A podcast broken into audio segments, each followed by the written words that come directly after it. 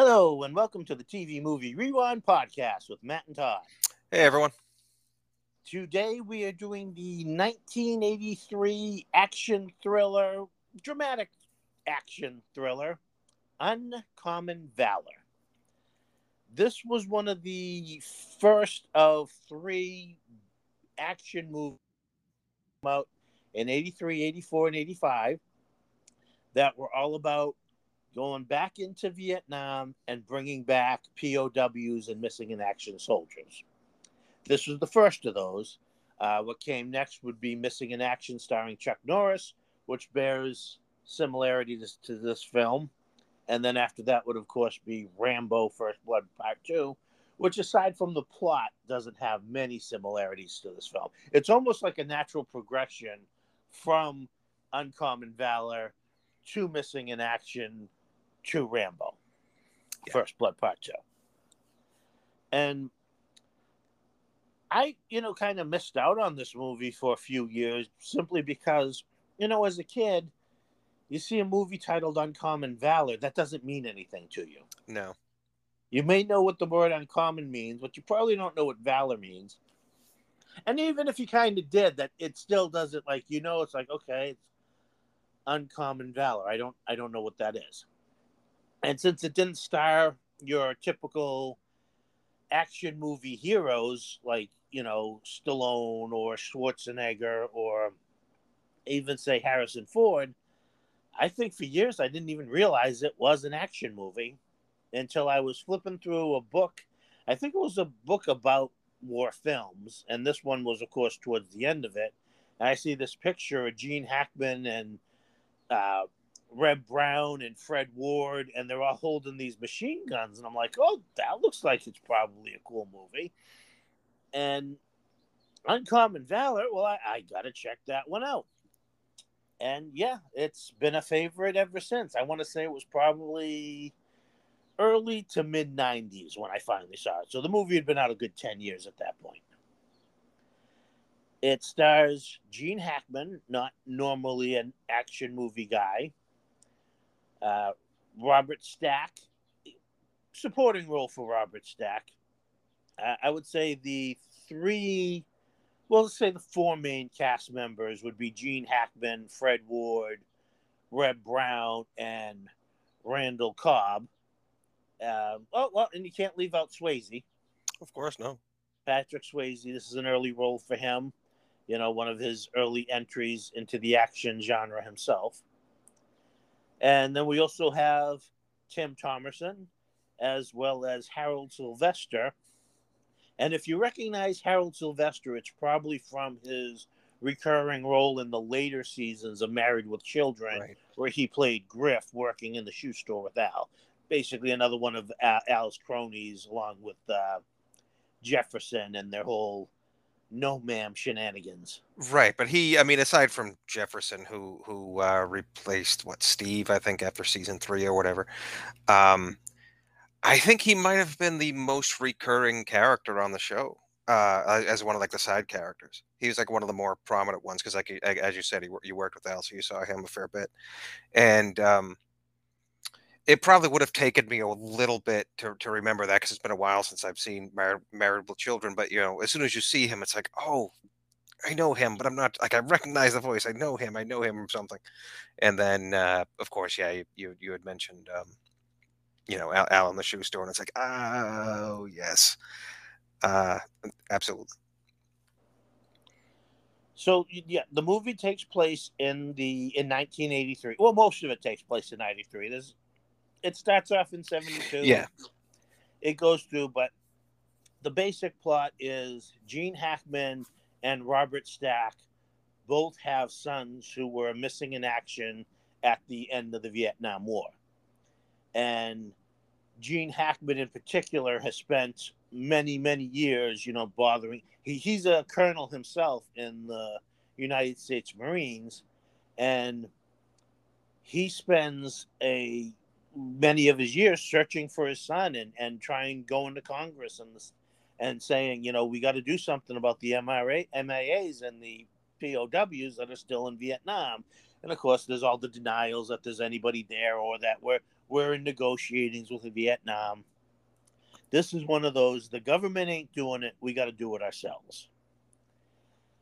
So the movie opens with it's 1972 Vietnam, and we see a platoon of, I believe they're Marines. I believe they they make specific mention that they are, yeah, because they're uh, Marine Force Recon, I believe. Well, uh, Patrick Swayze is, but you know, you make a point. I'm not sure if I ever know if I knew for sure uh, if they were um, Marine or not, but it would make sense. Yeah, because uh, Hackman, he's a Marine, and he says it's a family business, basically. Right, right, right. So it would make some sense that his son is in the Marine Corps as well. So, anyways, we, we see these Marines um, evacuating to helicopters under heavy gunfire and heavy mortar fire. And, you know, lots of them are going down and being killed. They're struggling to get on the choppers. Uh, a bunch of the characters we will see throughout the film Reb Brown, uh, Fred Ward, Randall Cobb, and, and several other Marines have made it to a chopper. And at this point, um, we see a Marine get shot and go down, and another Marine picks him up, throws him over his shoulder, and they're running for the chopper. One of the helicopters gets blown up by mortar fire, so they realize they, they have our range. We got to go. And the pilot makes the decision he's got to leave with who he's got. And they, they take off with several Marines just like trying to make it for the chopper, and, and they're unfortunately left behind and I think it's important to note that the character Randall Cobb is playing is really having to be restrained. He's trying to get back off the chopper to help pull those guys on board. And that obviously stuck with the character, which we will get to when, when we get to that part. Because it then cuts to Gene Hackman and basically a montage of several years of him not only, like I said, going to Congress and you know approaching people in politics and actually going over to Thailand, searching for his son. You know, he's pay he's spending all this money. He's following leads.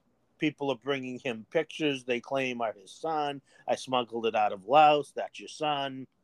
Pay me money. There are some people taking advantage of him and you know there's missionaries that are over there trying to help him but it's not really getting him anywhere after many years he meets an old friend who's still in the military who pre- presents him with this aerial photograph and he shows them this rice paddy and the crops have been formed into three number ones and that as far as they're concerned is this because the son was in the uh, 11th division of the first. It was basically yeah, it, was his unit, but I can't remember. I can't remember exactly how it worked out either. Yeah, yeah, it, it was his unit designation, and that's what they considered to be proof of life, and that there are American POWs there trying to signal somebody that we're still here, we're still alive. So this is finally evidence that he decides that is actionable and he goes and starts recruiting his son's former uh, squad mates. First, he goes to Reb Brown, who's now, you know, a surfer dude, you know, and he, he Reb Brown's character Blaster is an explosive expert, and of all the characters we will see in this movie, he is the one that has um, probably adjusted best to civilian life after the war. Yeah, yeah. He's you know he's hanging out with kids, telling them daring surfer stories, and when Gene Hackman approaches him to say like I think we I found my son, will you come help me? He immediately says yes and joins the team. Next, he goes for Fred Ward, who is suffering from you know post traumatic stress disorder, particularly from an incident where he was exploring a Vietnamese tunnel network. And in the dark, he ended up stabbing two people and then there's an explosion that buried him alive for several hours until his team were able to dig him out. And those spread several hours he spent lying there with the corpses of the people he killed.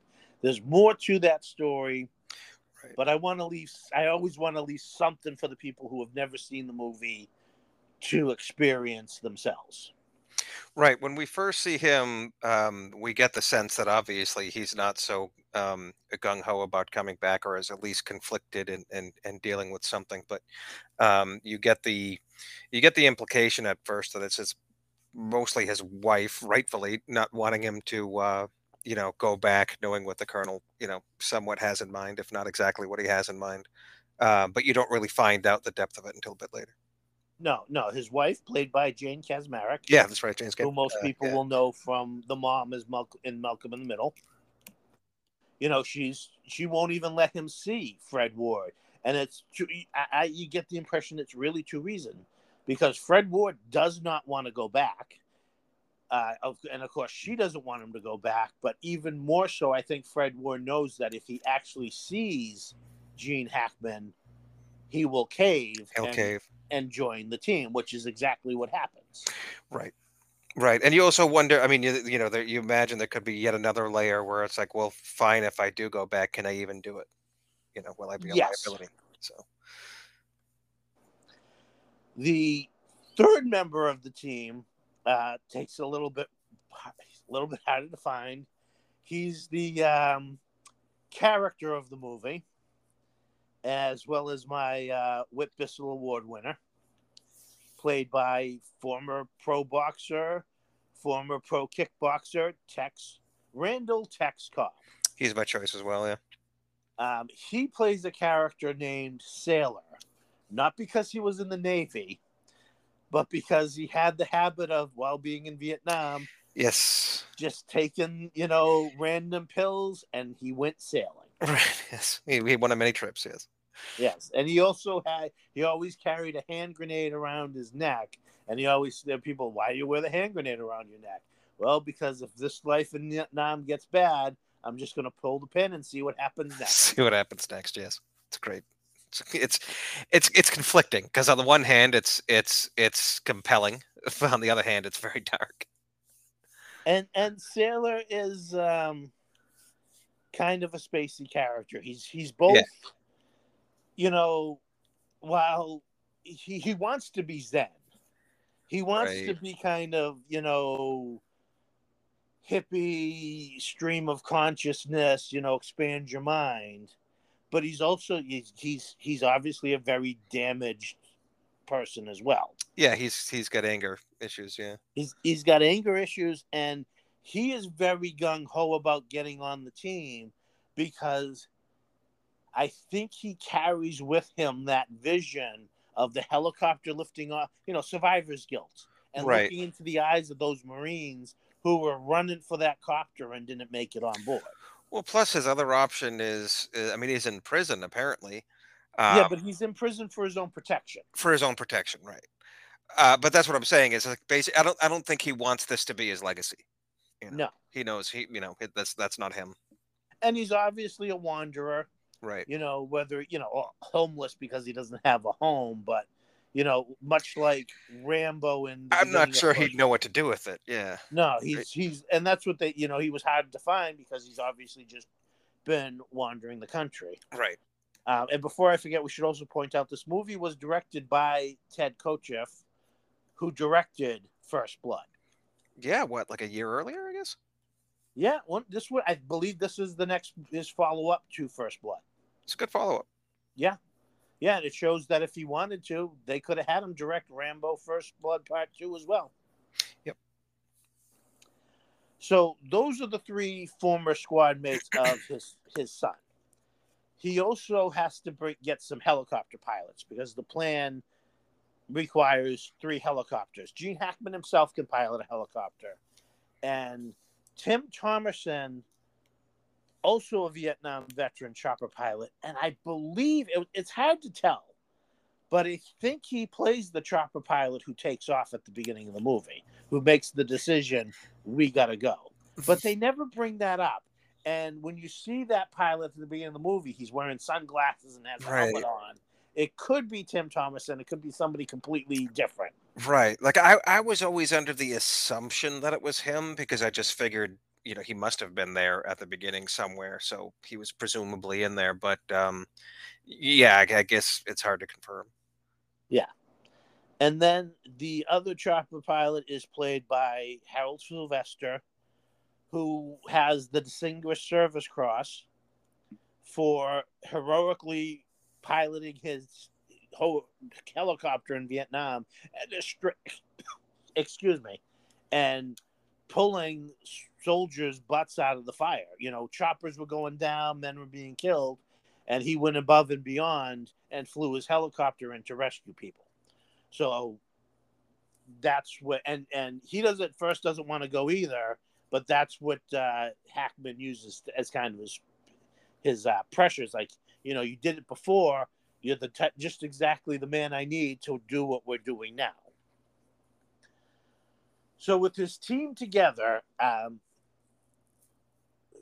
one of his uh, Hackman's friend, played by Robert Stack, is a rich oil tycoon.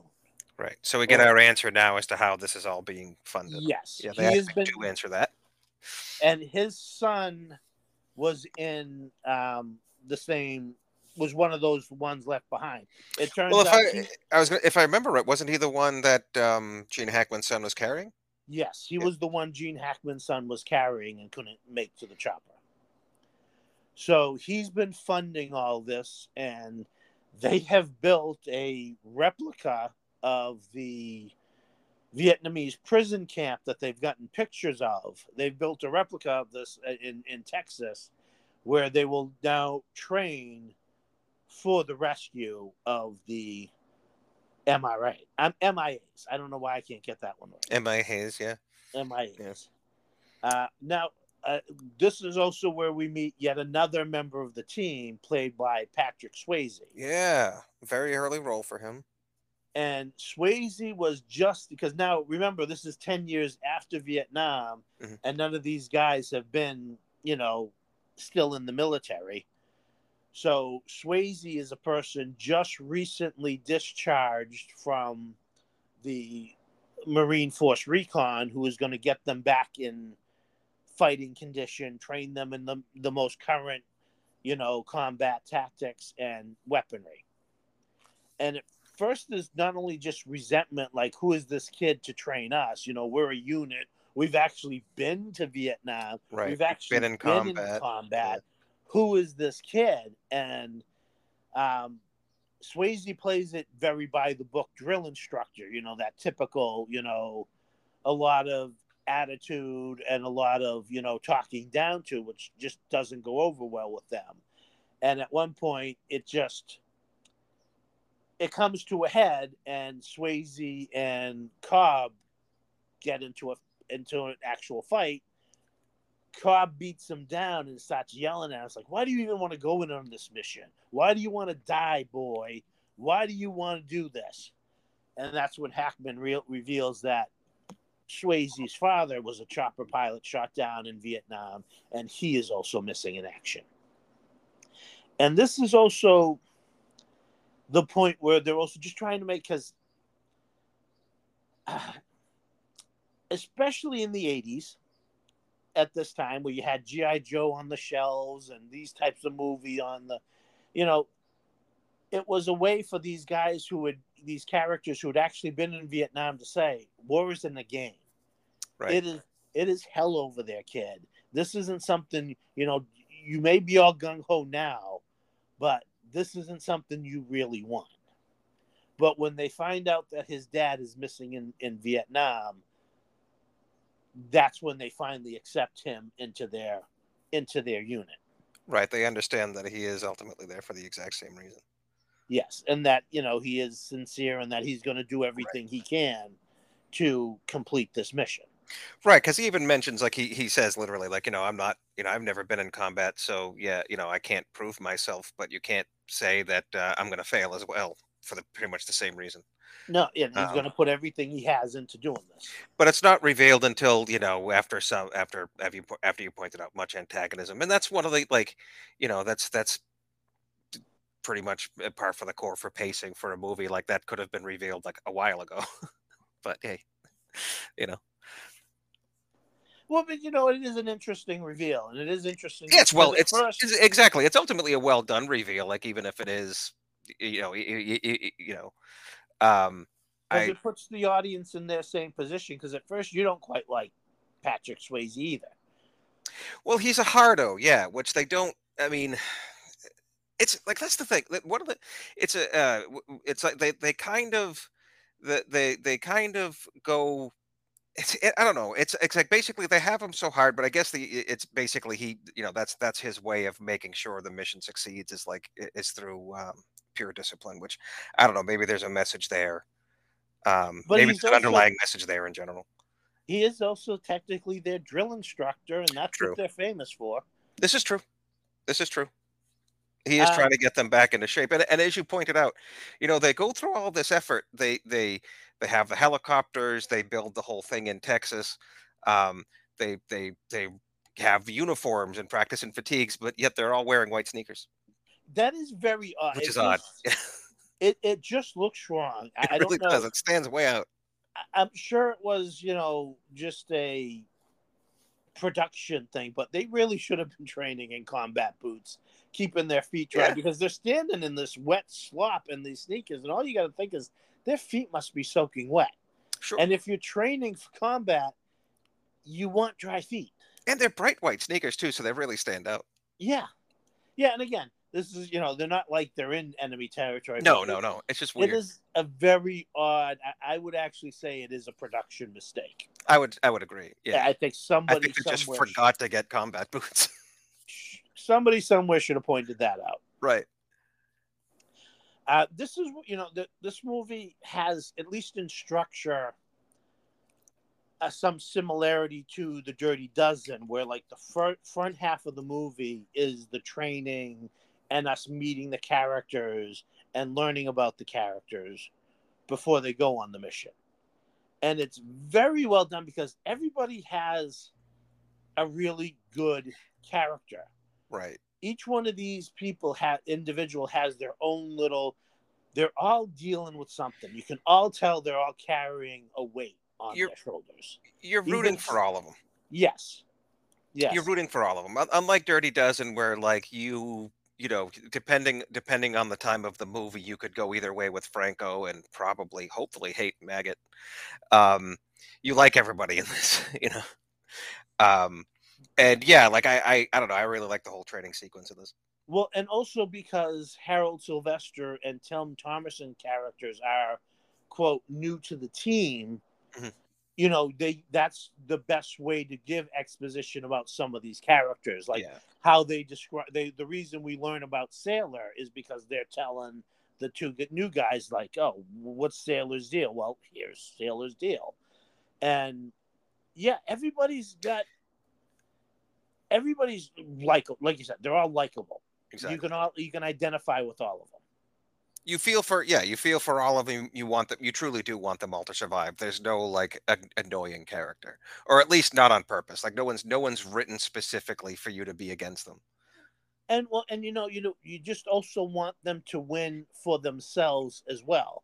right. because even though like we said blaster played by reb brown is I- I- uh, seems to be dealing with with everything okay. He seems to have gotten past it well obviously there is more to it than that. They also kind of like I, I mean it, I guess it depends on how you read into it but like for all we know he he's like um like he seems to be an adrenaline junkie we could we'll say. Yes. Oh, and, and I don't know exactly like if that's coming to a point where he's trying to figure out a way to kill himself or not you know?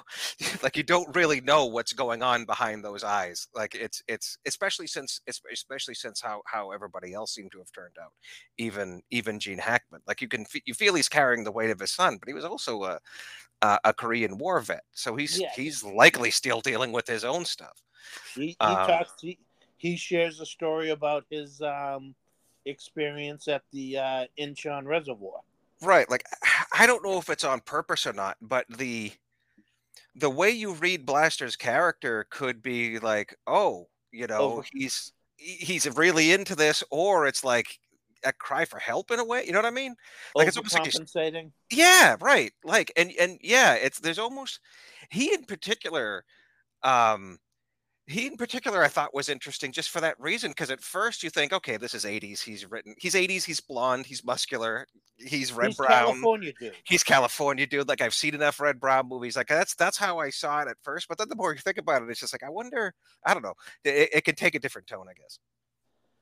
Yeah and during Like he's he like he's he's like it's like an act, you know. I, I don't know. the other because the, one of the cool things about all these training montages, you get to see each individual's specialty. Yes.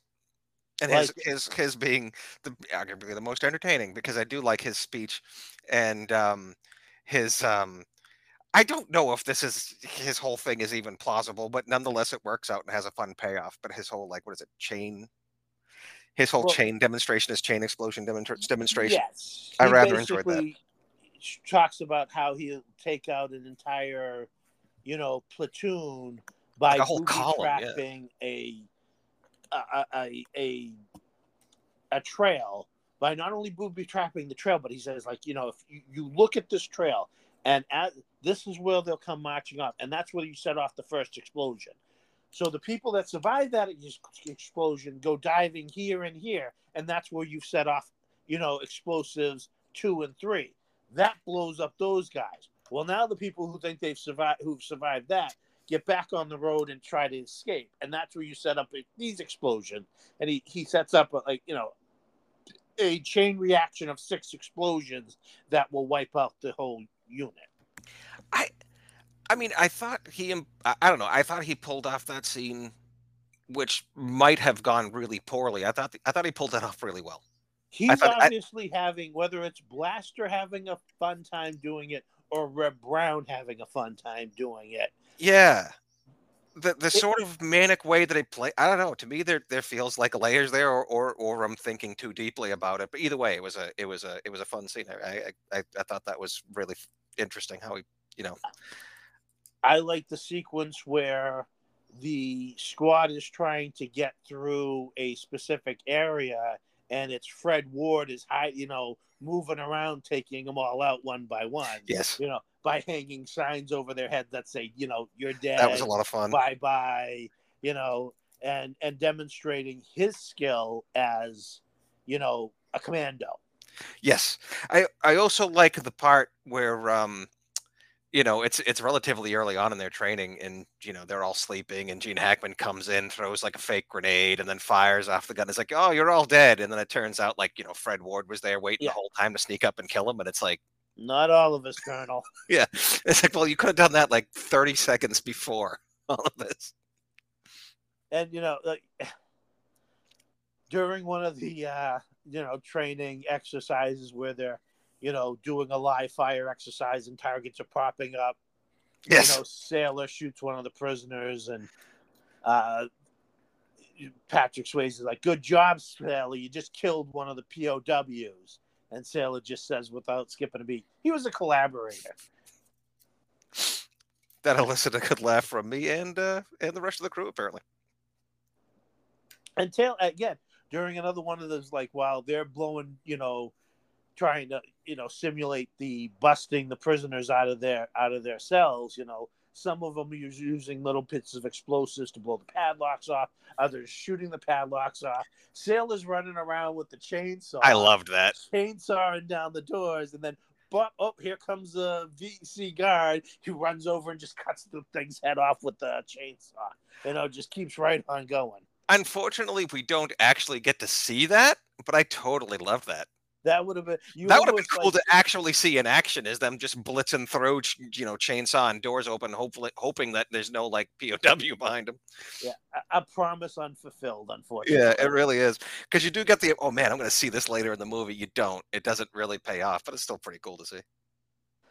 So after all their training, and um, you know they're ready to go, but we find out that the CIA or at least some agency, has been spying, has had had Robert Stack's phones tapped, and they've been spying on him this whole time.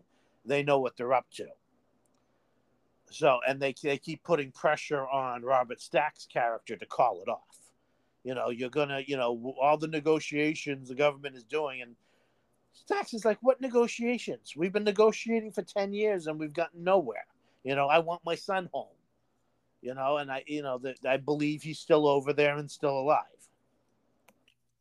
So Stack on their final night before heading out gives them all a hefty per diem, which at first they're kind of reluctant to take, but even Gene Hackman's like, take it, take it. He's rich, he can afford it. You know, Yeah. this is, you know, you guys didn't sign on to get paid, but you deserve to be paid.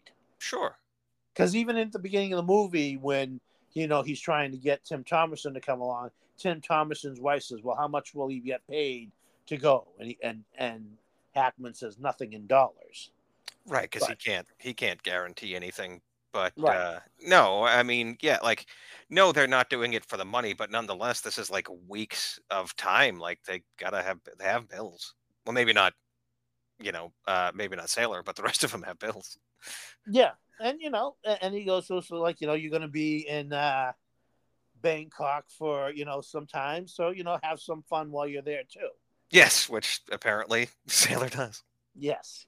Because when they get over there and they try to make their contact with the arms dealer, they find themselves surrounded by the police and American, you know, CIA agents saying, you know what, sorry, Colonel, we were on to you. You know, your weapons are being confiscated, and I was sent over here to make sure you go to a Bangkok jail. But the guy pauses, like, I don't want to put you in jail, Colonel. Just go home. Just get on a plane and go home. Don't even go back to your hotel room because there's other agents waiting for you there and you will be arrested and put in jail. So, you know, I just want to, you know, I, I, I don't, I understand what you're doing, but I can't allow it to happen. So they take their weapons and now they're left without what they was, you know, hoping to have to conduct their rescue mission. So it cuts back to them discussing that, you know what? It, Chaplin says, I'm not giving up. I've come this far. You guys have gone as far as you've been obligated to go. So if you guys want to go home and now, that's fine. And of course, none of them turn back, but they start wondering, well, what are we going to do? And, you know, uh, Harold Sylvester and, and um, Gene Hackman do have contacts. Gene Hackman, through his years of looking for his son, has made friends with a a, a, a drug lord who you know moves narcotics in and out of that area where his son is being held all the time. So it's like we're gonna make try to make contact with them. And like, well, what are we going to use for money? And that's when Fred Ward says, "We got money. The money, you know, Robert Stack gave us to have a good time. Everybody ante up. Everybody, you know, put your money in. That's what we're going to use." And Sailor puts starts putting his money in. They're like, "Come on, Sailor, all of it, man. That is all of it." And they're like, well, "What? What do you mean? What have you been doing? Seeing the sights?" And you know what? Can you really blame them? No, exactly. I mean, that's what they gave him the money for. That's what they gave them Um, money for. And for all they know, they're all going to on a on a mission where they're all going to be killed. on a suicide mission, exactly, and Sailor's gonna sailor. I'm, mean, they should be surprised he's there standing amongst them with Yeah. any money left. But again, Sailor No. was the one I think more than anybody needed to do this mission.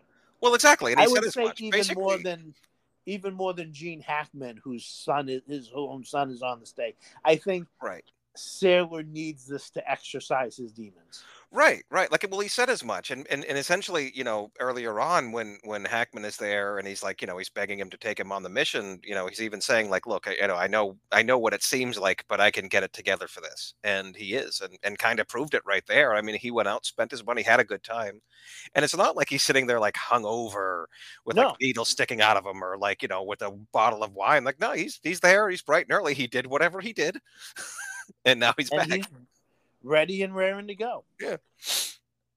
So they make contact with um, I love this guy, um, straight out of a Bond movie. Well, well, not him yet. Because Oh, oh, first yeah. it's it's the the drug lord who we find out has been overthrown Yes. in the last few years, and somebody else has taken over his I- his um uh empire. But And they're I- able to locate him, and he says says, you know, I I have nothing. You know, it's my sons have been killed. I have nothing, but I will still personally take you into that area to find your son. What I like about that too is that I don't know how it works there, um, but they must. He must have some respect still. Like he has nothing, as he says, but he has to have. He must command some respect still because he's a deposed drug lord with nothing. Why is he still alive? Maybe uh because the new drug lords don't find him a threat. I, well, yeah, I guess because it was just kind of funny. It's like, yeah, he's not the new drug lord. There's like a new guy now. You can go find him at the bar, and he's just there. Yeah. like usually, it's like they disappear. They're dead. You know, chopped up in a river. And I thought it was interesting. He's still alive. And did you know uh, that is uh, the same guy who plays um, uh, Lieutenant Tanaka on Magnum PI? No, I did not. Yeah, yeah. Yeah, interesting. Uh, Kwan Hee Lim. So while they're at this restaurant, a you know the the owner comes up and starts offering the menus, Love this. and guy. Gene Hackman's like, "No, we don't have time to eat. We need to get moving. We need to get weapons. We need to get." Sir, I think you will find our cuisine to be exactly what you're looking for. And he opens the menu to the back, and you see all these, you know, guns and like, you know, uh, you know, this is, you know, everything you see on, you know, there. That's that's about five thousand dollars. And Hackman's like, uh, that's a little pricey for us. And then he turns like the well, this is three thousand dollars. Right, he goes down as he's flipping pages. And then he, he flips over the page, and you see like tanks and combat Helicopters, helicopters yep. and you know missile systems. And he says these require twenty four hour notice. Weird. I'm like, you could deliver the stuff within twenty four hours. That's still pretty damn impressive. weird weird but nonetheless welcome breaks in comedy in this movie like they don't feel out of place No, even though No. they probably are given like the subject matter and how heaviness the heavy the movie ultimately it's- it's- is it's it's a little strange but it's also welcome like i don't they don't feel like they don't take away from the movie but i could understand how they might it's not slapstick, and it's not No. no but the french guy is amazing the um the arms dealer with the parrot or whatever Yeah. that is cockatoo or macaw whatever it is on his shoulder um i i love that guy I, forgot i forgot his name he was nearly my uh wit missile winner but So he takes them down, you know, to you know a a warehouse somewhere, and he says, "Well, here's the bargain basement." And Sailor picks up a big case of beer. How much for the beer? Compliments of the house. yeah he's scoring And- him free beer And he brings them in, and he shows them this cache of weapons, which is what I'm assuming it's World War II surplus. World War II, yeah, yeah. BARs and Tommy, and they're mostly in deplorable condition. But he offers them the whole lot, and they still negotiate. But they get this whole lot of of explosives and and guns and ammunition for four thousand dollars. And the next, we get this montage of them going through and scrapping what's no good and piecing together what is good, so that they all end up, you know, with you know they're carrying some of them are carrying Tommy guns, some of them have M1 Garands. Um, there's a BAR and a recoilless rifle. Every so often they do throw in like a little detail. Um, like one of the details I enjoyed that's very brief, and at first I wasn't entirely sure what he was doing, but there's a scene during the training montage where they caught over to Gene Hackman and he's in his office or something, and um, he's tracing over photos. And I didn't realize at first what he was doing, and then I quick then I finally realized what he's doing is he's tracing over photos of the POWs um so he can like add in like aging effects to show people what they look like now which i thought was a cool little detail He's trying to get an idea of what his son and what the others might Yeah. look like now. Um, but yeah, and then as they're piecing the weapons together, what you know what this movie does, which is very rare to see, it shows how a sniper team works, a spotter, and a shooter. And as they're trying to get these weapons into, you know, full working order, you know, Hackman's firing off one of the M1s, and Swayze spotting through the the binoculars, you know, high and to the right, high into the right, high into the right. You see them make the adjustments, and then fire again. It's like direct hit, direct hit, direct hit. It shows them, you know, ranging in these weapons. Well, right. It's especially important because none of them have scopes. So, No, you know, uh, someone spotting for him is extremely important and adds some level of realism to the movie. Like, how is he making these shots in a jungle from really far away? And he, well, he's got someone helping him. Because the only, the only thing that they have to for any sort of help in that regard is binoculars, which obviously Swayze has. And then, you know, it also took me a while to notice, like, why are they constantly holding the recoilless rifle that way? And then I realized, oh, they're using it for the scope. It's the only other scope they have. So this is where we meet our final two members of this expedition, the um, daughters of the drug lord. His sons have all been killed, and now the only other two guys he can get to come are his two daughters. Yeah, he mentioned. I guess. Uh, yeah, like, uh, did you already mention how the how the sons were killed? Basically, do, doing the drug trade, killed Yeah, by you know, runner. yeah. So now they are off to their mission, and the as they're going, you know, great some great jungle scenery. You know, the march through the jungle, you know, hacking down trails to keep going. At some point, they come to what is obviously a destroyed village, and not only they're just bones piled, animal bones, human bones. Yep. All the vegetation is dead Yes. like something like extremely toxic happened here and uh when they asked you know the guy like he go he starts he says something and harold sylvester says oh it was a what did he say oh it was a place in Ypres. france Ypres. yeah. the very first place the germans used mustard gas Yeah, he was he was uh, he was calling out Ypres, if I remember. Which, um, I mean, at least to the movie anyway, is how they would refer to it. I guess it makes sense giving French um, colonialization. Uh, but I'm I'm I'm curious if that was something that the movie made up, or if, if it's actually how it's referred, because that's an interesting detail as well. yeah oh i mean it is you know it's kind of scary Yeah. you know it's a very creepy place not just with the bones piled up but just how dead it For half a up to- second, you think you're in a zombie movie. For half a second, you're like, "What movie am I in?" well, because everything leading up to here, they've been gone through this lush green jungle, and then they get to this place that is literally everything. Every single thing is dead. Right, right. It's an it's an especially creepy way to start the war part of the movie. Yeah. And we get a, an action sequence here where they get found by a patrol, and first they're trying to bluff their way through, but they have to fight their way out. And during the combat, one of um, the daughters is killed. And you know, while everybody is obviously very upset, the other daughter is crying, and you know, the father is obviously upset. Like, we, we got to keep moving because there's going to be another patrol, and we have a schedule to keep. And the the guy say no more. We'll keep going.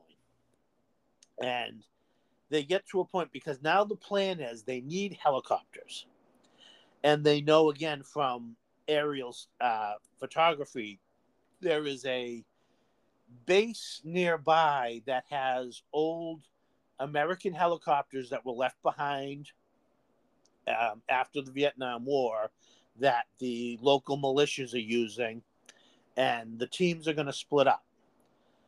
Patrick Swayze, Reb Brown, Fred Ward, and who did you say the actor's name was?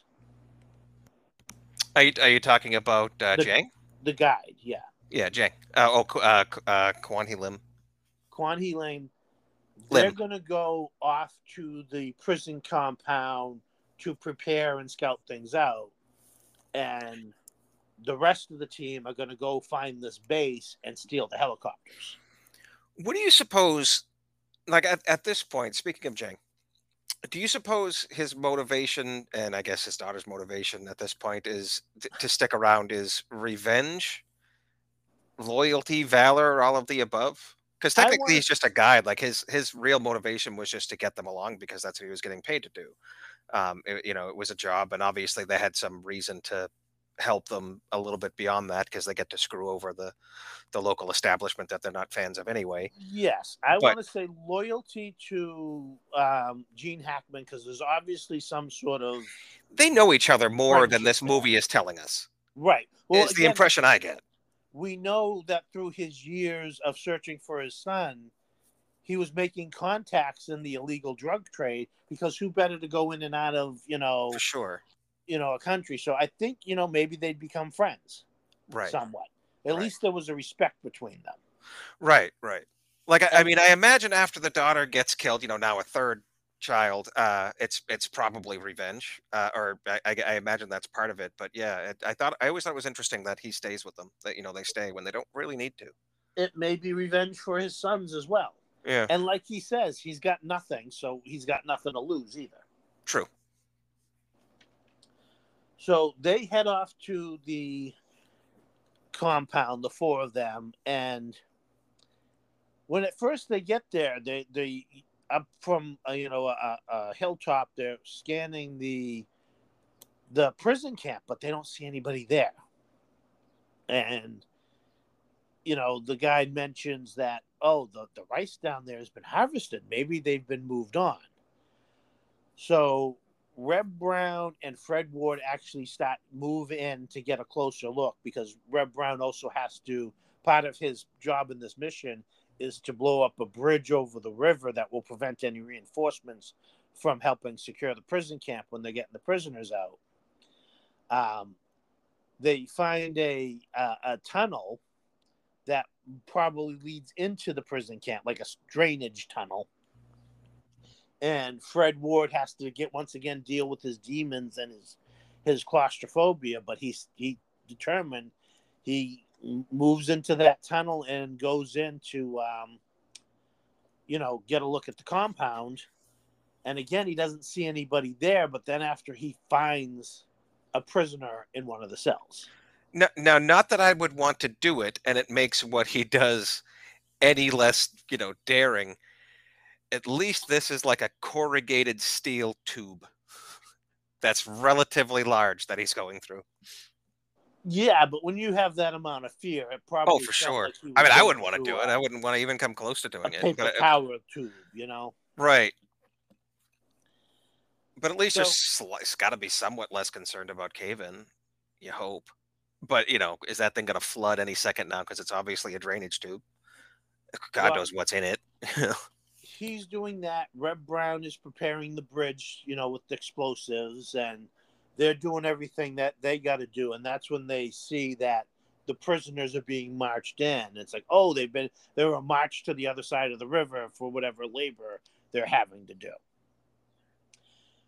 Cut back to Gene Hackman's team, and we get their little commando raid on the helicopter base. And, you know, we get another neat little action sequence where they have to steal these three helicopters while under fire.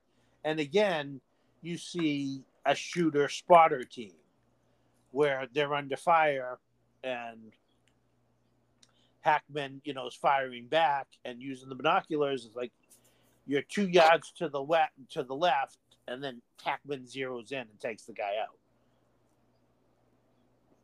They managed to steal their three helicopters. Harold Sylvester's piloting one, Tim Thomerson's piloting one, and Gene Hackman's piloting one. Um, Sailor is operating machine gun in Gene Hackman's copter, and the other daughter who went with them is um, riding gunner in the uh, Harold Sylvester's helicopter. So they've got the choppers and they're flying to make the equate the, the rendezvous because they've gotten the message from the team at the prison camp that they have found they have had eyes on at least one American POW. So everything's in place and they're ready to go, but the helicopters are behind schedule. And the team at the prison camp see that the soldiers are marching, getting ready to march the prisoners out again. and they know if they get those prisoners across the bridge out of the camp, the whole mission's off. You know, it's not going to be able to go down. So Blaster takes it upon him, you know, and it's the right decision. He starts right. setting the charges off the bridge off early because he can't let them cross that bridge. A combat erupts. You know, patrol boats coming in. I mean, this is a this is the big spectacular action finale you're waiting for in this, you know, 80s action movie. Right. This is the set piece, yeah. Yeah. Um, this is the final set piece. Gun. Uh, um, Patrick Swayze is basically up in a sniper position up on the hill with the guide who is also firing the recoilless rifle down, blowing up jeeps. Uh, they hit a patrol boat. Um, you know, the, everything's you know just try to keep the the the prisoners in place, and that's when the helicopters arrived just a few minutes late, and the rescue was on. Sailor not Sailor, Blaster is the first of the team to um go well, I guess I've already spoiled it. Yeah. But Blaster ends up sacrificing himself to take out the bridge because the you know the uh, World War II explosives didn't go off the way they were supposed to. Well, some of them did, just not enough. Yes, and he is very excited because he broke his record of you know, yes, chain together explosive kills. Yes, his his whole plan of like guiding, yeah, gu- guiding this like column into these different explosions based on predicting which way they'll try to escape, works off to the count of like I don't know eight or something like that. Yeah. Yeah, yeah, and he sacrifices himself to take out the bridge. Yeah, he goes out in a blaze of glory. Well, he figures he probably can't top that, right? Right, but he also you know, he he he knows it's an all or nothing mission. Yeah, no, exactly. Well, like again, I mean, based on to me, like it's that end in particular that makes me wonder about his mannerisms through, you know, through um when when you see him before. Well, like, is there more there than we think? Don't forget, he'd also been shot and wounded. Yes, he was. He was crawling across that bridge by the end. Oh yeah, because he had to. Right, exactly. He was getting. He, he was taking fire the whole time um, crawling out to the middle of the bridge to be sure that he could get it into the right spot. So he was, yeah, he was entirely exposed. So I mean, it's entirely possible he was mortally wounded and we didn't know it. Meanwhile, Swayze's up on the hill, you know, providing as much cover fire as he can, and that's when he realizes he turns back and he realizes that the you know their guide has been killed too. He had taken a bullet. Charts is uh, Tim Thomerson's helicopter is shot down, and this is kind of the only, and I don't know whether it was just weird editing or yeah. yeah. It's the only thing that feels kind of a cheat because you see the helicopter go down in flames, crash, and explode, and then it cuts to Tim Thomerson swimming in the river where the chopper went down, and it really they don't show him bailing out, and you, not at all. He couldn't have possibly survived the crash. And and, and the way you find out, because it's like immediately find out, oh, he's fine. Right. And the way he's put into the rest of the movie doesn't lead you to believe that, oh, well, you know, audience tests suggested we keep him alive. It was just, I, I, th- my, my guess is that it was just weirdly edited. I and maybe what, whatever stunt was supposed to show him jumping out just didn't happen. Right. I think the helicopter blew up more spectacularly than they were planning on. Right. Like, and it was just too cool of a shot to not use. Maybe, yeah. But it, it wasn't. It was in no way a way to trick us into thinking no. he'd been killed because they immediately do show like, no, he's okay. Yeah, exactly. It's not like oh, you see him right before the credits or anything like that. It's just yeah, it's it's right. interesting. He doesn't show up at the end like, oh my god, we're trapped. We're oh, it's he's him still yeah. alive and he rescued. No, it wasn't. It's not one of those those cheap little crap claptrap moments.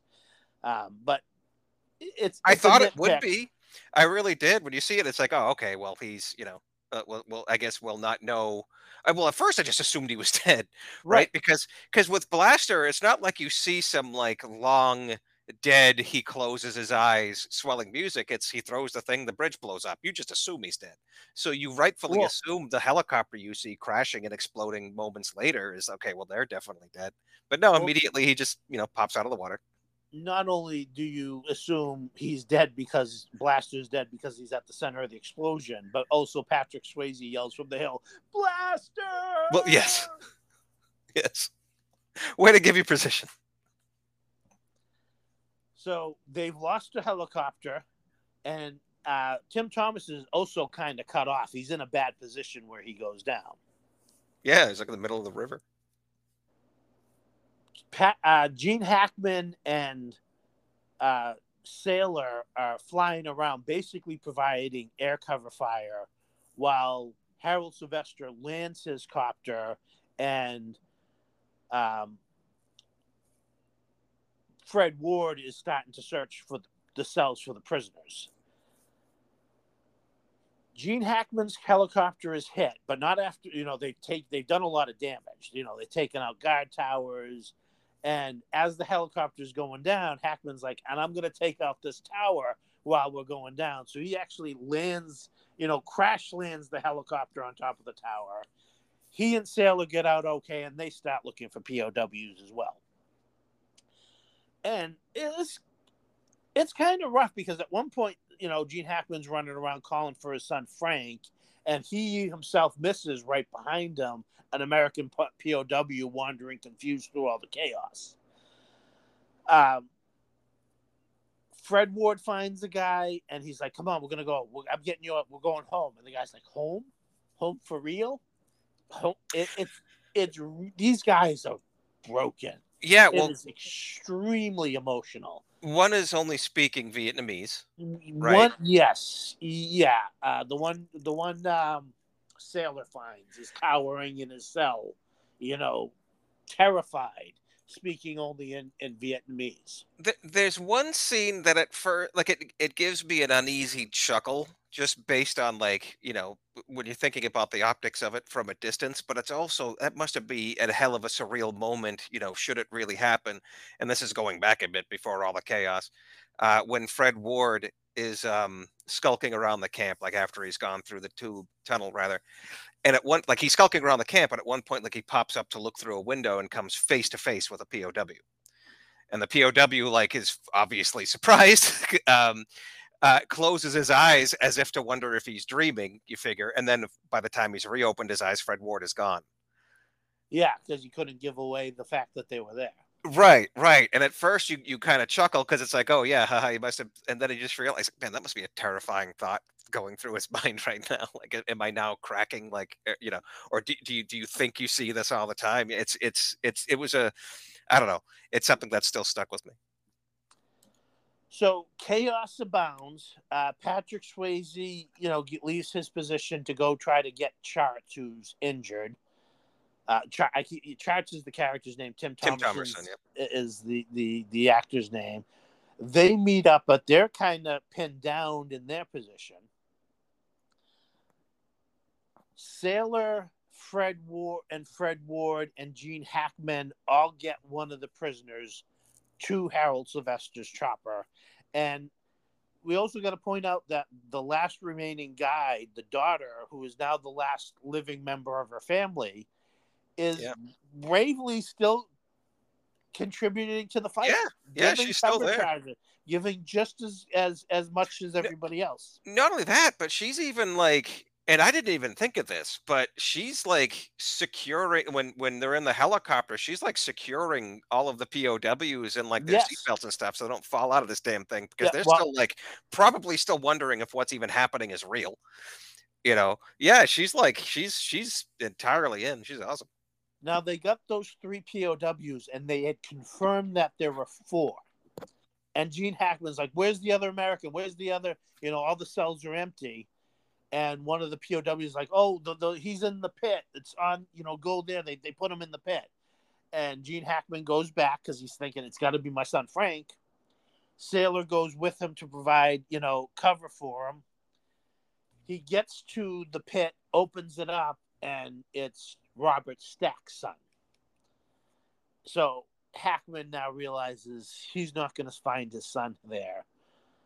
But he gets Robert Stack's son out, and Sailor is wounded and seemingly, at first, you think he's killed, covering for uh, Hackman to get the last POW out. And he is killed when he gives his last effort. He pulls that grenade he'd been wearing around his neck and dives into a platoon of, sol- of soldiers and blows them all up. Uh, they manage to take off they rescue Patrick Swayze and Tim Thomerson under fire, and they make their escape. And nobody's unscathed because now you know three people have you know gave their lives to get these guys out. Um, Fred Ward now the last of the original team. Uh, Gene Hackman, the son of Robert Stack explains to Gene Hackman that his son actually got sick and died several years ago. Now, a lot of people, you know, you can say that at least he has closure. You know, he no longer has to look for his son, but I don't think he gets any comfort in it. No, no. Um, the last daughter, of course, is, and you know, this is where because from here it basically cuts to them home and celebrating the return of the soldiers they rescued. And obviously, Fred Ward is able to reunite his wife.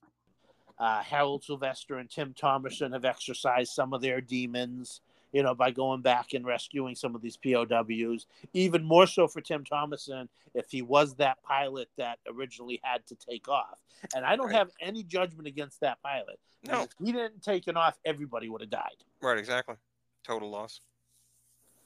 And you see Gene Hackman, you know, obviously Robert Stack is elated to have the son back home, and Gene Hackman's home reunited with his wife, and they do have the closure. But I would have liked to have known a little bit more about that last daughter. Yeah. They show that she gets into a she she and Tim Thomerson get into a romantic relationship. So I would like to assume that it did end with her going home with him.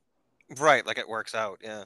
Um, and Somehow. there's no reason to believe it doesn't. Why not? But I would have liked to have seen just a little bit more of an epilogue. Yeah. But otherwise, this is just a fantastic, dramatic action movie with a fantastic cast. It's almost a little because you would almost think that because this is technically, you know, a Vietnam exploitation action movie it's a little odd that you know somebody you know like Gene Hackman would be the star of this movie. It is, yeah, it is. It it does seem so anyway. Yeah, it does seem out of place. You don't expect him to be holding uh, a gun, you know. Well, I mean, Popeye Doyle. Well, no, I, but I mean, you know, like in, in a jungle, like in a war, in a war. No, no, well, especially not at the, that that time. Maybe more no. in the seventies, maybe a few years earlier, but, um, yeah, uh, but it, you know, it's probably... especially like especially an exploitation one. I mean, this does, you know, this does aim for some sincerity, as as yes. most war films, at least through many tropes and cliches, and this is, you know, guilty of several of them, uh, but they're well done. You know, I mean, you know, what I mean? like this. What I like about this movie is it hits all the notes. It hit, it does hit all the notes that you expect when you come to watch a movie like this, and it hits them well. It treats them, and it treats it all with respect.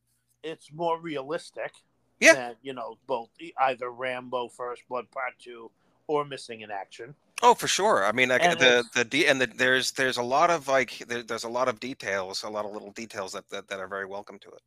Not to mention the humor, um, because some of those can be you know very dour, which is uh, given the you know given the given the uh the, the subject matter that's understandable but uh, you know again if i'm looking for entertainment like you know i, I do appreciate it it, well, it's also the best acting of all of them too. I yeah. I mean, at least from top to bottom, yeah. Yeah. Um, and it's a hell of a story that is apparently was originally written by Wings Hauser. Yeah. Uh, there's a whole convoluted mess as to why he doesn't get full credit, but he is credited at the very at the end of the movie during the credits. But not to the extent that he apparently should be. But again, I I can only go by what I read on certain websites. So I, I you know, obviously he did do it. He's credited in the movie, but Yeah, he gets a producer credit. um, he apparently wrote the story that was then modified into a screenplay by a couple other people that do get the screen credit for it. So, um, highly, highly recommend this movie if you enjoy action movies, especially of like the 70s, 80s variety, Right. early 80s variety, where there was, you know, um, a lot more story structure to it. Right. Like I think I, I mean at least now that we've described it, I think I think you kind of know what this movie is, right? And if you're into these movies, this is one of the better examples, maybe the best, especially of this like subgenre. Um uh but it's also not going to change your mind if you're not. Or at least I don't think so. Yeah, I it it follows a lot more to some of the um, it's not yeah, go ahead. World War II commando movies that were Yes. made in like the '60s, Yeah. where you know put the team together, Yeah. train the team for the mission, go on the mission. Right. It's got that it's got that feel in a really good way. Yeah. No, um, highly recommend the movie. Um, what recommendations did you bring? I mean, the two big ones uh, I think we already mentioned and, and are kind of right there, right? I mean, Rambo, which we've already covered, Missing in Action, um, you already mentioned. Um, and then just to add another similar one of around the same time, uh, Let's Get Harry. Let's Get Harry. Yep, starring uh, Mark Harmon and, and Gary Busey and Robert Duvall. You can almost, you know, there, there are almost story beat for beat, you Yeah. know, in the two Very movies. Except, you know, Harry has been captured by terrorists while he's working building a dam in a in a, in a South American country, and his brother and friends, you know, take up arms and hire a mercenary to go after him. Um, I would also say The Dirty Dozen and Iron Eagle, also ha- starring Tim Thomerson. Oh, yeah, yeah. you know, in yeah. a smaller role, but it's another one of those where the government isn't doing what you Right. to do to get my dad, a POW, out of there. I'm going to do it myself. So, um, and we covered Iron Eagle Also, and yep. Iron Eagle 2 in a single episode several years back. So if you haven't listened to that, give that one a listen because, you know, it's another one of our favorite, you know, cheesy action movies. Uh, and, and we like the sequel even better than the original. Now, it's fair to say this movie got overshadowed by Missing in Action and First Blood and uh, Rambo, right? But this, it's not like this movie did not do well. I guess it did very well. Yes. um it did you know it made it made you know its budget it, it made it it made its budget back and then some i think it opened very strong but there was something else out huge at the time so i think it opened at like number two uh, but either way like it wasn't a flop or anything like that it did really successful i just think like Well- if you're not familiar with the film i think it's mostly because of missing an action and rambo. Well, also in 1983, it would have been up against Return of the Jedi, which would have just been there a you go. yeah return of know. the jedi yep yep um so yeah like i think it just it kind of got it kind of got buried and i think part of it is because of the cat not that gene hackman's any slouch of course but again you know it was coming up against what would be the the, the superstars at the time Yeah, Fred Ward would become more popular. Uh, Reb Brown. This is probably Reb Brown's most mainstream movie.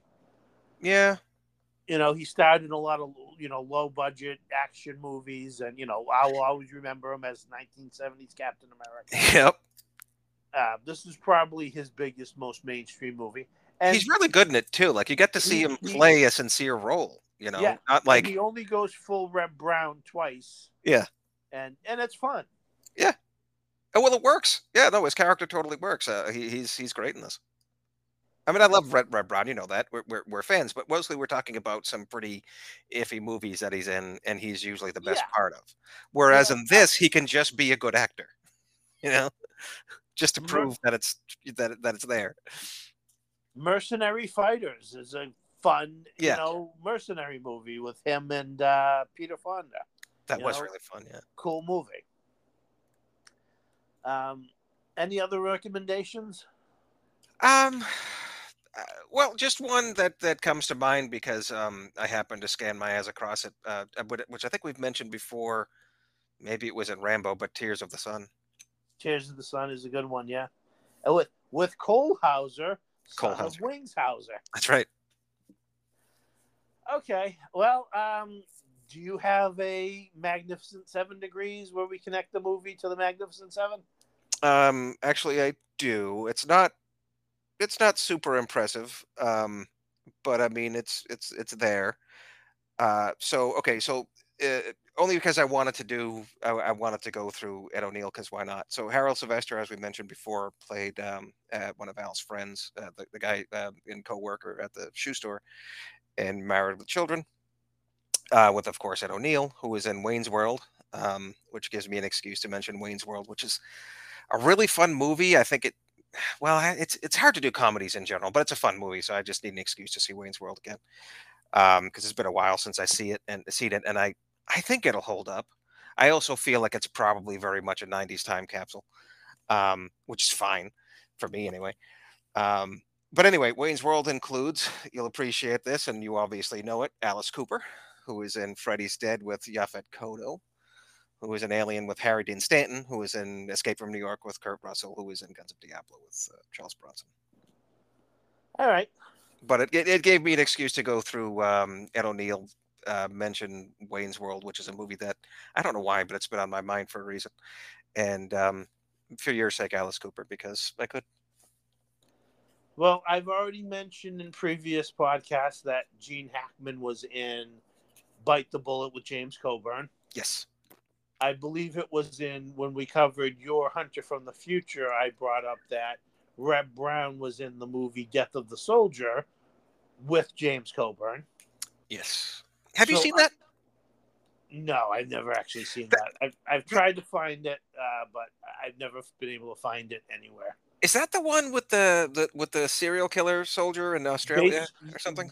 Yes, Yeah, Reb okay. Brown, a true based on a true story. Yeah, I understand. Like, um, I saw. I guess it was Spoony. I think it was. Was either Spoony or Brad Jones? Maybe both did did reviews on it, and it looks compelling. I mean, it's not an Well- action movie or anything, but it looks compelling. Spoony covered every Reb Brown movie that he could. Uh, so yeah, it must have been him. And you said, I'm sorry, you said you didn't see it. No. Okay. Uh, if we can uncover it, I'll give it a. Um, so I'm gonna go with something else. Uh, Tim Thomerson was in the Magnificent Seven TV show Okay.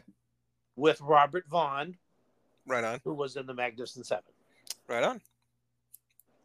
Does uh um Robert? I assume he's not the same character. No, Yeah, No. he can't be. Yeah. no, he plays the um, he plays the federal judge of the territory that the and he's the one that hires the Magnificent Seven to basically be the sheriff of this, you know, frontier town that's always seems to be getting marauded by you know some group of outlaws every week.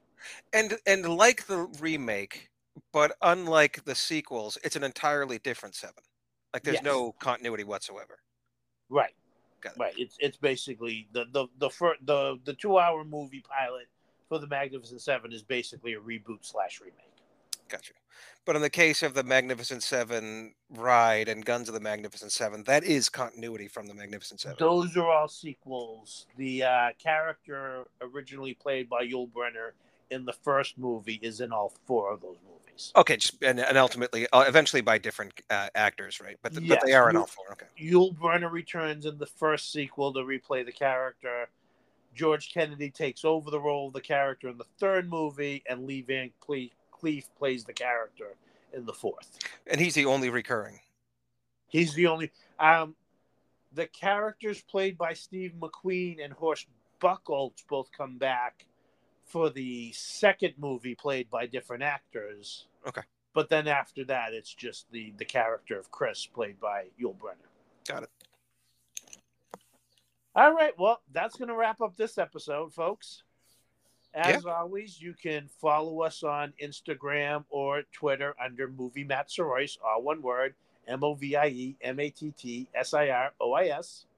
Uh, any you know any questions or comments you can ask us on ask me on Twitter and Instagram. I will try my best to answer them for you. Uh, with that, we thank you for listening as always and hope to have you back next time. Thank you, everyone. Stay gold, people.